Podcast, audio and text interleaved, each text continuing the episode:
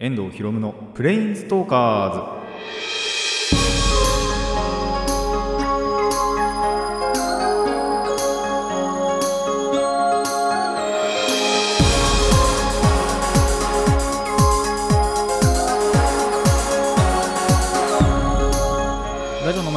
こんにちは。遠藤ひろむのプレインズトーカーズパーソナリティの遠藤ひろむです。この番組はマジック・ザ・ギャザリングのプレインズウォーカーたちがさまざまな世界へ旅できるかごとくさまざまな話をしようという番組です。まあやっぱ9月半ばになってくるとちょっと涼しい日があの増えてきたのかなっていう感じなんですけど、まあ、まだまだ残暑の厳しい日もあるなという感じですね。あの皆さんどうお過ごしでしょうか？あのーまあやっぱたまにはねたまにはっていうかそういうやっぱ暑い日残暑厳しい日って冷房やっぱかけちゃいますかね。僕もかけます。あの本当に暑くてたまらなくて汗がダラダラ出るっていう日はまあやっぱエアコン使わないとまずいなと思い始めてますね。あのーまあでもやっぱりいらなくなってほしいなっていうのもあるんですよ。あの暖房か冷房かでいうと冷房の方が一応その電気代はかからないらしいんですけどもどうも。聞いた話によるとそうらしいんですけどまあゼロに越したことないじゃないですか。なんで極力はやっぱ使いたくないんですよね。まあなんで夜に涼しかったらやっぱりそのエアコンつけずにちょっと窓開けてで風の力だけで、あのー涼もうかなっていうのはちょっと極力は思っています。それでも我慢できない時は冷房ちゃんとかけます。まあ結構それであっても湿度とかがまだ高くってあの普通のなんだろう気温そのものは、まあ、20度25度前後ぐらいでも結構暑く感じるっていう日もあるんでそういう時でもやっぱり冷房かけちゃうかなと思うんですがまああのそろそろいらなくなってほしいなと思いますね。まあ、このままいくと本当にあの衣替えの時期ずれるんじゃないかなっていうぐらい今 暑いじゃないですか。10月1日に基本的に衣替えってしますけどまあ越しても半袖着てそうみたいな そういうところはありそうですね。まあずれたところでどうということはないんですけども。まあその暑さやっぱり乗り越えればあのーいろいろはかどる秋に読書の秋でも運動の秋でもいいですけどあのーそういう秋になるのであのー一緒にね頑張っていきたいなと思います。それでは始めていきましょう。遠藤ひろむのプレインズトーカーズ。今回もレッツプレインズトーク遠藤の。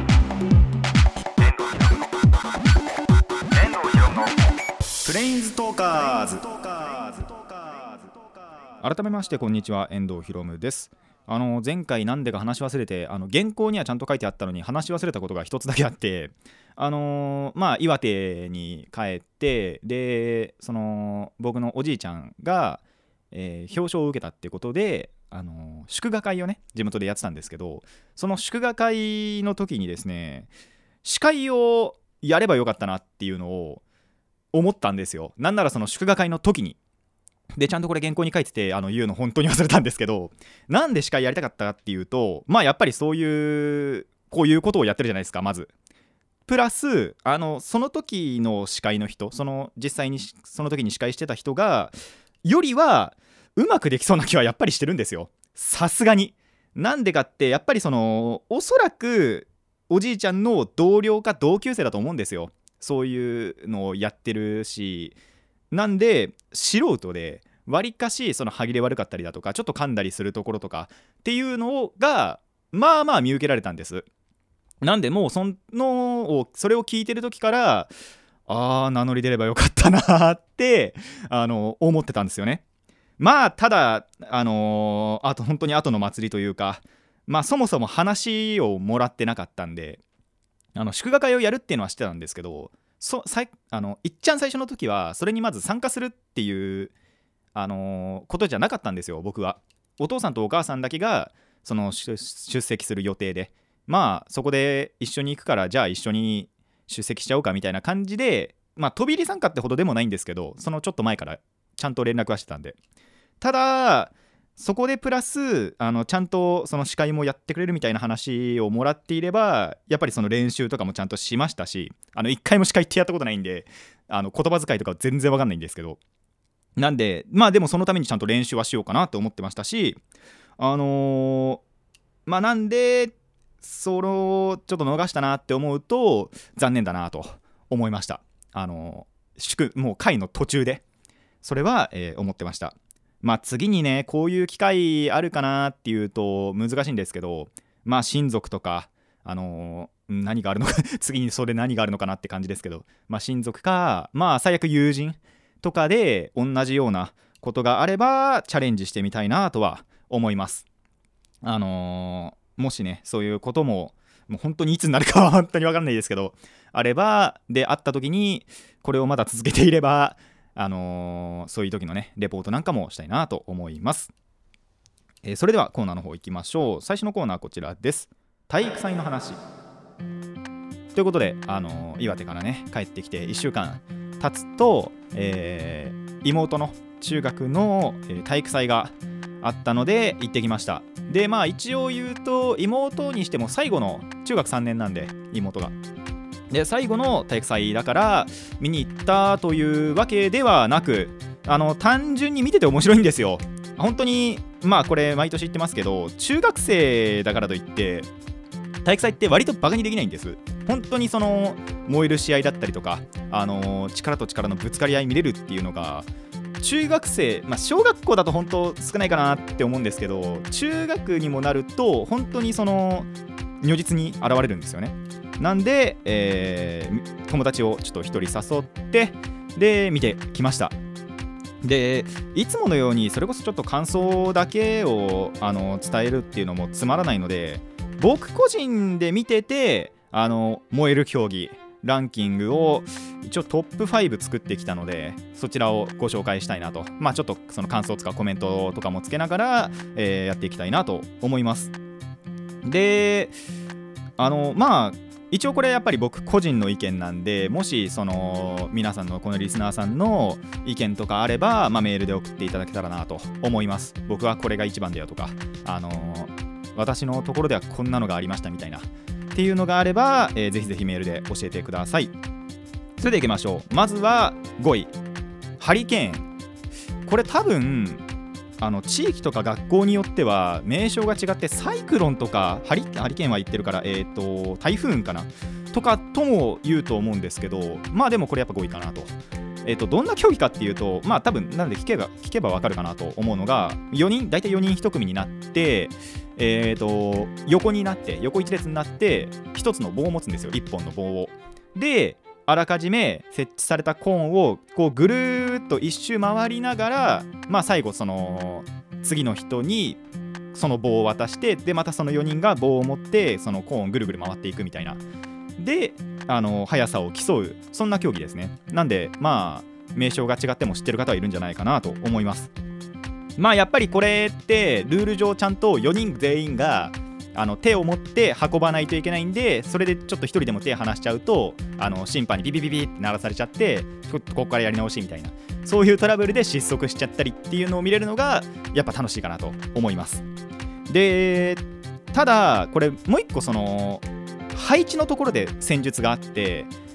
内側その回る内側のところにちょっとそのパワー強い人。で外側にすばしっこい人をやるとこうスーッとね回れる。そんな戦術なんかも見れる。まあそれをちゃんとできてるところがあるか。それがやっぱり速さのなんだろう違いになるっていうのも見れる試合かなと思います。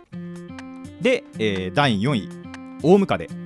これはやってるところとやってないところとあるのかな？まあうちのところではこういう競技があるんですけどあのーまあ1本ロープを作るじゃないですか。ロープっていうかロープがあってそこにまあ等間隔になんかもう一個その布で作った輪っかみたいなのをつけるんですよね。でそれをそのみんなの足につけて要は一斉になんだろう右足動かして左足動かしてっつって、あのー進んでいく。でまあどのチームが速いかっていう感じなんですけどもまあこの競技はですね結束が見れるなとやはり。でうちのところだとこれってダブルポイントになってて普通の競技の倍得点がもらえるんですね、まあ、例えば1位から40302010っていう普通の競技がその配点なら、えー、80604020みたいな。なんでそういう点でも盛り上がる競技ではあると思います。でやっぱりそのみんなのそのクラス全員なんですけど1クラス単位でやるんですけどそのクラスが、ま、どれぐらいまず結束してるかやっぱ声とかもちゃんと息合わせなきゃ絶対にずれますしでそれでずれるとやっぱ転んじゃったりするんですよね。そういったところがちゃんと見れるのが、えーいいかなと思います。これは本当に結束力の勝負ですね。で第3位綱引き。まあこれは定番ですね。大体誰でもわかると思うんですけど小学校にも絶対あると思いますし。まあ本当にパワー対決ですね。もう見てると面白いのが結構そのクラスっていうかまあうちのところはその4つのなんだろう団っていうかグループあの分かれてであの体育祭進行していくんですけど本当にその段によって力の差が全然違うんですよ。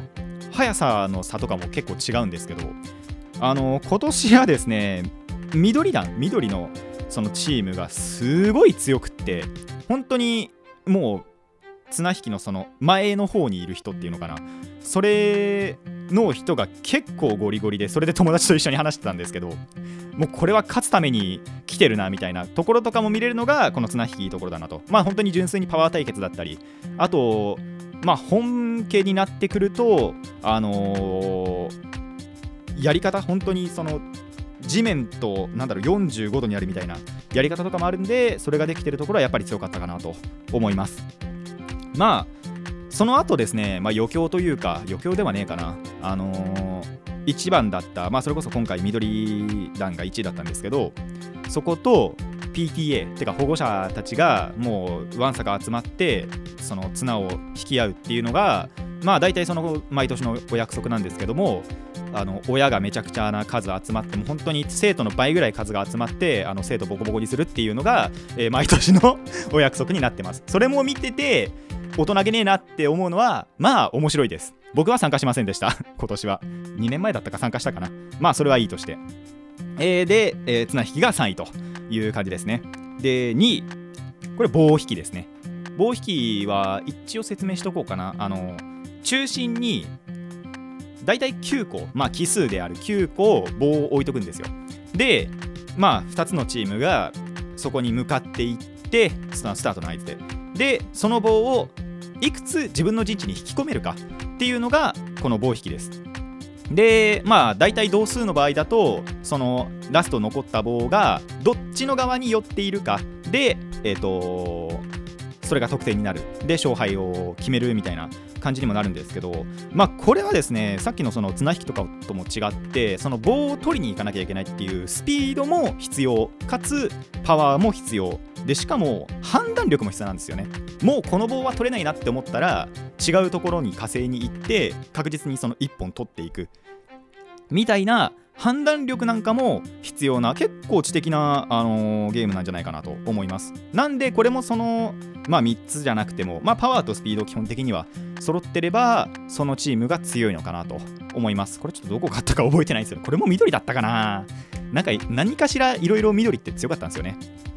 まあそんな感じで、えー棒引き2です。結構見ててもダイナミックなんですよね。あのー素早く終わるかもう本当に早い時は56本ぐらい全部その片方のチームが持ってっちゃったりっていうのは見てて面白いかなと思います。さあそして栄えある第1位。まあ騎馬戦ですね。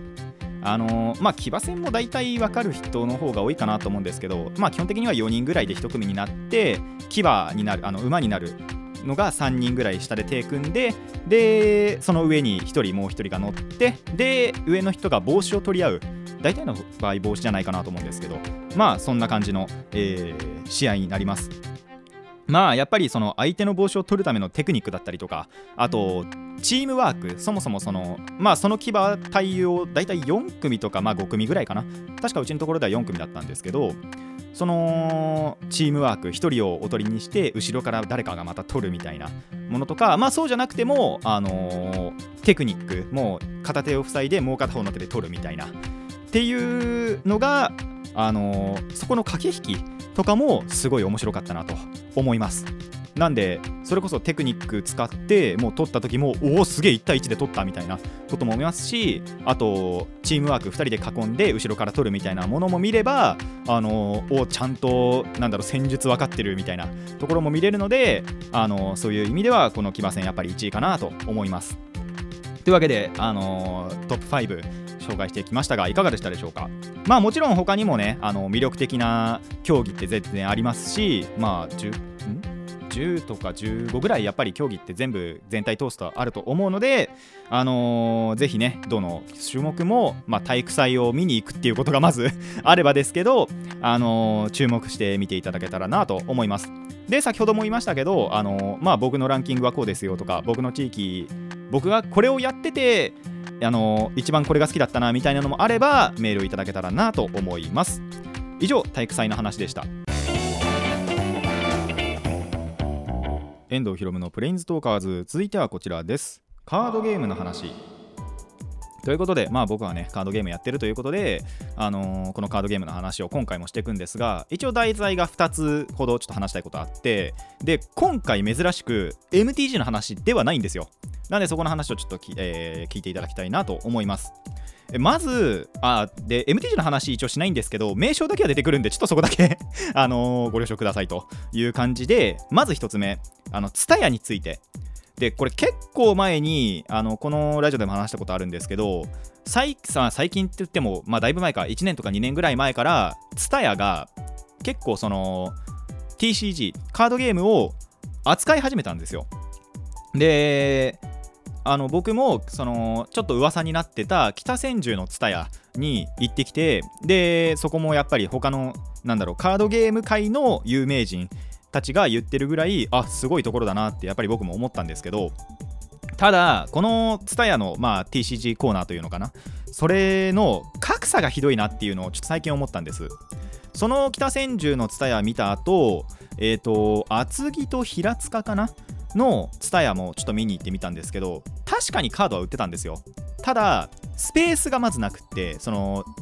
デュエルっていうかカードゲームをその場で遊べるスペース、まあ、大体のカードショップってこういうのやっぱりあって買ったのをその場でやっぱり改造とかしてであの友達と対戦できるみたいなことがあったりとかあとそのショップそのもので大会開かれたりだとかっていうののためのスペースがまずない。っていうのとえーあとがっつりやっぱりその北千住みたいなところとかあとまあ他にも全いろんなところで扱ってると思うんですけどがっつり扱っているっていうところはやっぱりそのシングルえっと基本的にカードってやっぱりパック5枚ぐらいランダムで入ってるのを買うかあのー1枚特定のものをピンポイントで買うかっていう、まあ、2種類の買い方が基本的にはあるんですけどそのうちのシングル買いとかあと、まあ、ストレージ、まあ、それもシングルに含まれるかな。あのーなんだろうな、そこまで価値のあるカードではない、カード、価値のないカードを、価値のないって言っちゃちょっとあの悪い言い方なんですけども、そのショーケースとかで、あの展示されてるものよりは安い。で、やっぱそういうのっていっぱいなんだろうカードの枚数があるんですよ。1枚についても。なんでそういうのをなんか一つの箱でボンって置いとく。でそこに詰め込んで置いておくのが、まあ、ストレージっていうんですけど。そのストレージとかあとサプライあのーカードを守るカードスリーブとかあとデッキそのものな、あのー40枚とか60枚とかのデッキの束を入れて持ち歩ける。その、まあ、ワグブとかの代わりになるデッキケースとかもまあ売ってたりするんですけどもそれをまあカードサプライっていうんですね。でそういうのもちゃんとがっつり扱ってるとだいぶ売ってる。それこそ僕が行った北千住の蔦屋とかだとよく売ってたんですけどやっぱりそうでない時はそうでないところっていうのかな。がっつり扱ってるっていうわけではないとパックだけとかまあ仮にあってもそのカードスリーブが本当に少ししかないみたいな。っていうのを、えーまあ、確認というかあの見てきてしまったわけですね。まあなんでまあどうせならどうせ扱うならちょっとどこのツタヤもあのがっつりやってほしいなと思います。まあわがままではあるんですけども。でもやっぱり扱うっていうんだったらそれぐらいやってはほしいなと。で扱わないんだったら扱わないみたいな。あの僕の、まあ、住んでる秦野にもツタヤが1個あるんですけどそこはまあ完全にパックそのものも扱ってないんですよ。なんでまあそのどっちか両極端ではいいんじゃないかなとやっぱり思います。でまあスペースとかのやっぱ関係もあるんでそれしょうがないことではあるんですけど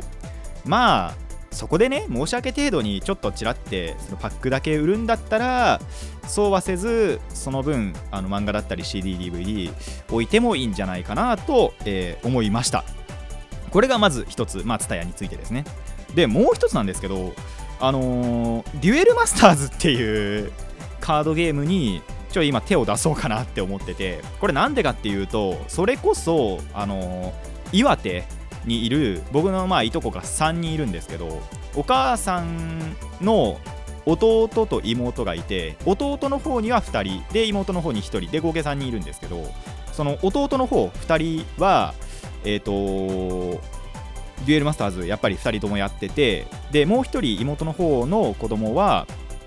一応持ってはいるけどルールを知らないっていう状況なんですよ。でもやっぱり岩手に行ったら絶対そのいとこで集まるんであのーできるんじゃないかと思って。で僕一応そのまあ最近だと MTG とか遊戯王とかって言ってますけど小学生の頃って一応デュエルマスターズやってたんですよ。やっぱり。あのーまあ小学生のバイブルと言われるあのコロコロコミックをちゃんと買っていたので 月刊コロコロコミックを。なんでやっぱりそのデュエルマスターズってそこで連載されてたりあと付録でついてきたりもするのであのデュエルマスターズやってたんですよ。なんでその頃の僕の小学生の頃のちょカードとかあと弟がちょっとその後にも買ってたんですよ。なんでちょっとその辺のカードとかも借りてあのーもしね次に岩手に行った時にちょっとそのてかそれまでにあのデッキをまあいくつか組んでおいてで岩手行ったらそのまあ3人ないし2人あたりとは自分のカードを使って自分とまあ自分たちの自分と弟のカードを使ってあの小学生のしてやろうかなと。絶対無理なんですけど。時代が違うんでねもう。カードゲームってやっぱりインフレしていかないと続かないわけですよ。どんどんどんどんその前のよりも強いの強いの強いの手出していかないとっていうインフレを起こしていかないとやっていけない商法なんであのー、まあまず無理だなと。勝つのは不可能なんじゃないかなと思いますがまあやっぱりそのやってやりたいなと。久しぶりにね。で相手にもなってやったりあのーまあそういうことで遊んだり。でそもそも遊びの幅そのものが広がるじゃないですか。やっぱり一つ増やすってだけでも。なんであのー来年とかまあ来年じゃなくてももし次に岩手行くことがあれば持ってってやりたいなと思います。でそうなるとやっぱりもしかしたら今の時代のを買うんじゃないかっていう可能性が生まれてくるわけですよ。がっつりハマるじゃないにしろ。なんであのーまあそれもあるんですけど一応まあ自分と弟のカードを漁ってまあ今のねてか僕らができる最善の出来なんかでまあ挑みたいなと思ったりでもしそれでちょっと納得いかないじゃないですけど 負けたりなんだりしてあの僕の中にね何か火が灯ったらやりたいなともあの続けていくのかなとも思っています。まあもしそういうことあればまたこういうところで話したりしようかなと思ってますのでまあ皆さんもちょっとデュエルマスターズ結構やっぱり小学生を中心とはいえあの YouTuber の人とか全然やってるんでそういうのであ今こうなってるんだみたいな確認していただくといいんじゃないかなと思います。以上カードゲームの話でした。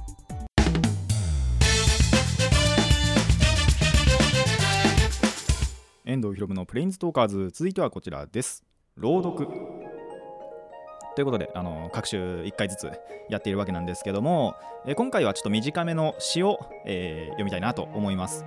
えーとまあ、先に紹介しておくと、えー新見南吉さんの作品なんですけど、まあ、この新見南吉さんまず、えー、とどういう作品書いてるかっていうと、まあ、おそらく小学校で習ったことあるんじゃないかなって人が多いと思うんですが「ゴンギツネ」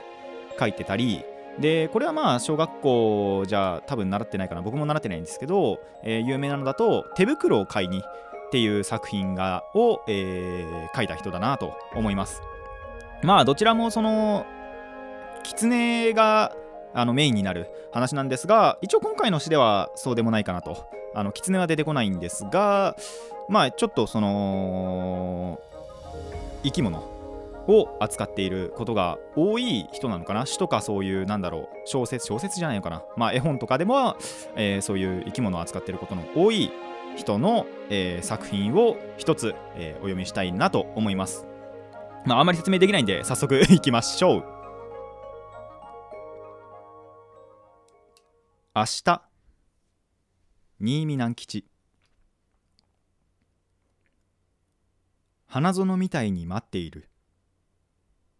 祭りみたいに待っている。明日がみんなを待っている。草の芽アメウシテントウムシ。明日はみんなを待っている。明日はさなぎが蝶になる。明日は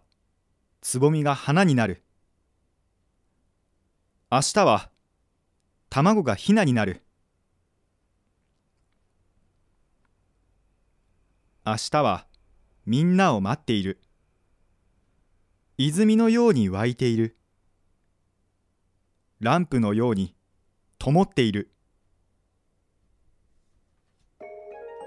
はいということでいつもよりも断然短い本当に一本の詩ではあるんですがまあ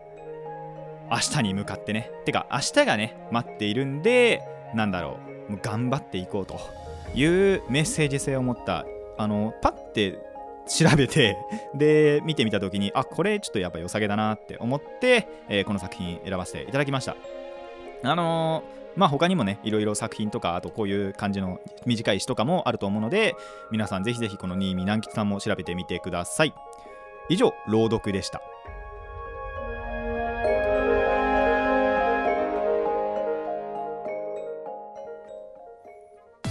遠藤ひろのプレインズトーカーズそろそろお別れの時間になってまいりました。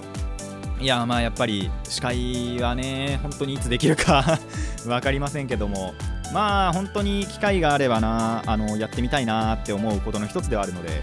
一応その専門学校の時に司会実習みたいなのあったんですけど多分それとはまた違うかなと。やっぱ厳かなっていうかあのーちゃんとしっかりしなきゃいけないようなあのー司会っていうのは確かそこではならなかったんですよ。あんまり。なんか楽しいイベントごとの司会みたいなことの授業が多くって。なんであのーまあ今回のようなっていうか感じのやつも練習というかやっぱしておいて自分のなんだろう力になったらいいなとは、えー思っています。まあ本当になんで友人か、まあ、その他の親族がやるときには名乗り出たいなとは思うんですがあのいつになるかわからないです。まあでも本当にチャレンジできたらしたいなと思っていますので、まあ、これからなんだろうな期待していきたいなと思います。で体育祭なんですけどさっきも言った通りその妹が最後の、まあ、中学さんで最後の体育祭ってことで来年からどうしようかなっていうのを 今思ってるんですよ。あの合法的には行けなくなるじゃないですか。まあ仮にいないところでいないなんだろう誰もその弟とか妹とかいなくても行くのは違法ではないないんですけどまあちょっと気が引けるじゃないですかやっぱり。OB として行くっていうのは確かにいいんですけどだいぶ離れてるんですよもう。高校は抜けてるし、まあ、専門学校も抜けてるしっていう。それが一人で行くのはちょっとどうかなっていう感じでもあるので来年はどうかなとも思うんですけどまあその時その時の気分次第で、まあ、行ったり行かなかったり、えーしようかなとは思います。まあ最悪なんだろう午後のだけ見に行くとか。やっぱその盛り上がるさっき自分で言ったえっと騎馬戦とかあと棒引きは午前中だったかな。綱引きはでも午後だった気がするんですよね。なんでそういう盛り上がる競技って割と午後からあるんですよね。なんでまあ午後だけ行くとかまあ最悪午前中逆に午前中だけ見て午後は友達と遊ぶとかっていうのでやっていくのかなとは思いますがまあ本当にその時その時の気分次第でやっていこうかなと思います。まあもしこれ聞いてくださってる皆さん本当にその見れる機会があるうちはちゃんと見に行くと本当にその面白いもの見れる。あまあもしかしたらその台とかその時のなんだろうテンションその全体のテンションだとかあとなんだろうなやる気とかで、あのー変わるとは思うんですけどもただ基本的にはやっぱり盛り上がる競技こういう感じであるんじゃないかなと思いますのでまあ今回僕が紹介したのはやっぱり注目して見ていただきたいですしまあその他にも本当に燃える試合こういうのがあって燃えたよみたいなまあ燃えたよじゃなくてもあのすごい良かったって思う競技って絶対あると思うのでまあ注目してというか確認していただけたらなと思います。でちなみに僕が得意だったまあ好きだったじゃないですけどその当時で得意だった種目は大縄跳びです。大縄跳び全然余裕なんですよね。一人でも何十回飛べるみたいな ことはあるんですけどやっぱりその大縄跳びも集団あのさっきのムカデで言いましたけど結束力が必要で息を合わせることが絶対的に必要なのでまああのそういう点ではなく単純に自分が得意だからですね。リズム感覚が、まあ、その頃はまだまだ全然あって、まあ、今でも全くないわけじゃないですけど。あのー飛ぶ、まあ、リズムよく飛ぶっていうのは余裕でできるんでてかできたんで、まあ、今でも多分できるんですけど。なんで大縄跳びはやっぱ一番だったかなと。まあそういう個人的なあの1位僕はこれが本当に好きでしたみたいなのもあとまあ現在進行形でねこれ今僕が好きなのはこれですっていうのもあればあのーやはりメールでね教えていただきたいなと思います。で、えーカードゲームの話なんですがはまあツタヤうちの近くのやつがどういう扱いになるか。そのまあ TSUTAYA がカードゲームを扱い始めた理由ってやっぱりそのネットでのダウンロードとかが主流になってるからその漫画の部分とかをとちょっと縮めて取っ払ってその分カードをしようみたいな北千住って確かそんな感じだったらしいんですよ。あの詳しくは知らないんですけどさすがに。なんでそこの部分本当にやってくれて漫画とかも全部とあ、の DVD とか CD は残しますけどさすがに。漫画の部分だけを取っ払ってなんだろうカードを置くっていうのであればやはりそこを入り浸りたいなと。でそうじゃなくても肌のってカードショップないんですよ。なんであのーやっぱ欲しいなと。どういう形でもいやどういう形でもっていうと一応ブックオフとホビーオフとあるんですけどまあそうじゃなくやっぱりそのデュエルスペースとか大会とかがちゃんとあってでシングルもちゃんとなんだろういろんなのを扱ってる。っていうところがやっぱ欲しいなと思うのであの早くできてほしいなと思います。しかもハザのテナント多い割には全然そういうことないんでね。あの本当にそういう部分はやってほしいなとも思いつつデュエルマスターズはねまあ一応デッキ3つぐらい組んだんですよ。あと自分がなんだろうもともと使っていたデッキなんかもちょっと掘り起こしてみて。で合計3つ4つあんのかだから。いや3つかな。3つ組んでみたのでまあその辺なんとかねあのー次回会える時にちょっと回してみたり。で実際に対戦してみてあのー乗せたらラッキー程度。乗せたらラッキー程度かなと思います。まあ本当時代が違ってねあのー勝てる要素はほぼほぼないわけですけども。まあ勝てたらいいな程度で挑んでいきまあもしなんだろうな、まあ、納得いかなかったら本当にさっきも言いましたけど今の時代のを買ったりしてあのー遊びたいなと思います。まあそんな感じであの皆さんもねぜひぜひいろんなカードゲームやっぱそのいきなりこれだけ始めるみたいなのってだいぶ難しいと思うんで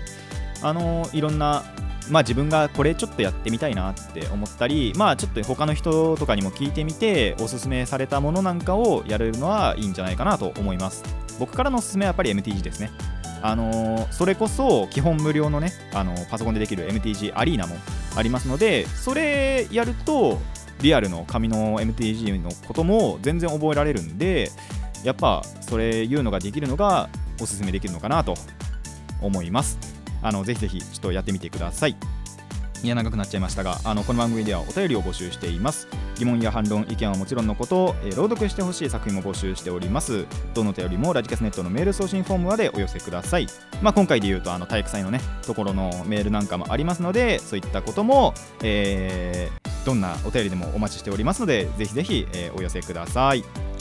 それでは今回はここまでといたしましょう。遠藤ひろむのプレインストーカーズ。ここまでのお相手は遠藤ひろむでした。また次回もレッツプレインストーク。